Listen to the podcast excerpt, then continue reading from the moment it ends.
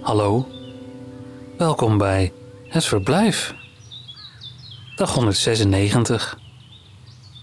Vandaag Pieter Coupé leest Wij zijn licht van Gerda Blees. Wij zijn de feiten. Strafbaar of niet, de beste manier om ons te benaderen is via de leugen. Alle onwaarheden elimineren tot wij naakt overblijven.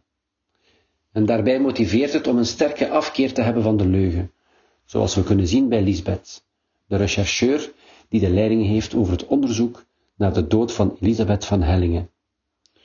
Nu al zit ze met strak opeengeklemde kaken achter de computer, getroffen door de leugenachtigheid van de personen die de evangelie verkondigen waarnaar woongroep Klank en Liefde de afgelopen jaren heeft geleefd.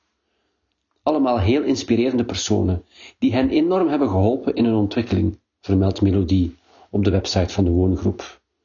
En met groeiende verontwaardiging leest Lisbeth de artikelen over een van deze personen.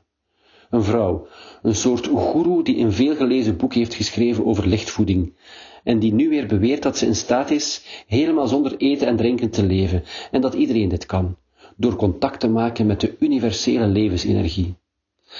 En dan weer dat ze weliswaar geen eten nodig heeft, maar toch wel eens wat crackers eet of een hapje ijs, gewoon voor de lekkere smaak. Nu weer dat ze niemand aanraadt om zonder begeleiding te stoppen met eten. En dan weer dat haar 30 dagenplan geschikt is voor iedereen die voldoende gemotiveerd is en het echt gelooft. Niet alleen neemt deze vrouw dus niet zo nauw met ons, maar ze gaat daarbij ook nog eens uitermate geraffineerd te werk. Want zodra ze op haar leugenachtigheid wordt aangesproken, kan ze wijzen op de feitelijke beweringen die ze ook heeft gedaan, naast al haar leugens. Ze kan zeggen dat ze nooit heeft geclaimd dat ze daadwerkelijk niet eet en drinkt, maar alleen dat ze eten en drinken niet nodig heeft om te overleven. Aangezien ze het nooit langer dan een week heeft volgehouden om helemaal niet te eten of drinken, kan ze deze conclusie feitelijk niet trekken.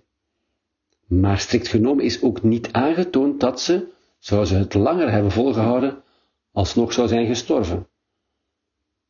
Het bewijs werd zelfs niet geleverd toen ze zich voor een televisieprogramma onderwierp aan een experiment, waarbij ze live werd gevolgd terwijl ze helemaal niet at en dronk.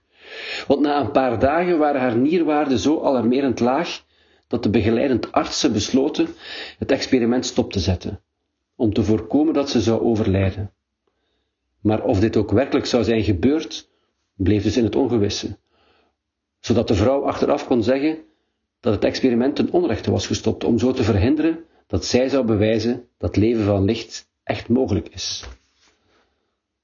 Andere vrouwen die ophielden met eten zijn wel doodgegaan, zoals de vrouw die toepasselijk Faith heette.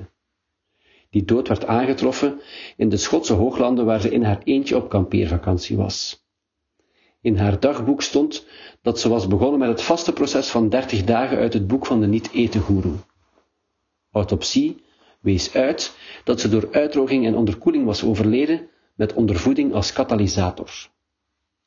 En een vrouw die Ronda heette, had het programma van 30 dagen gevolgd onder begeleiding van twee enthousiaste lezers van het boek. Op de tiende dag was Ronda overleden aan een longontsteking, nierfalen, uitdroging en een beroerte. Maar is het daarmee een feit dat de schrijfster van het boek zelf ook zou sterven als zij het vast te lang genoeg zou volhouden? Dat is niet te bewijzen. Slim van haar.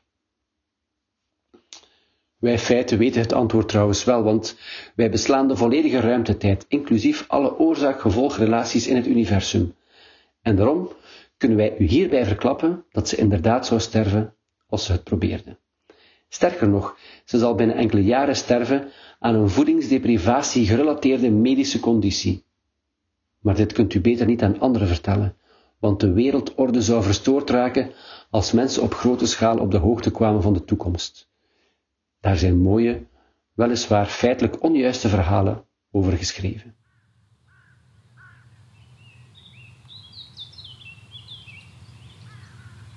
Het Verblijf is een initiatief van Mark van Oostendorp.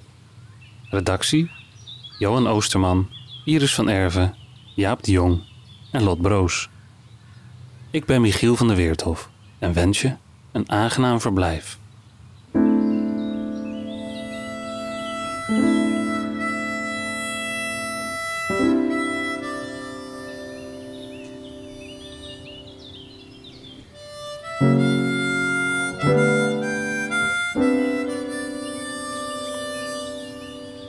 Tot morgen.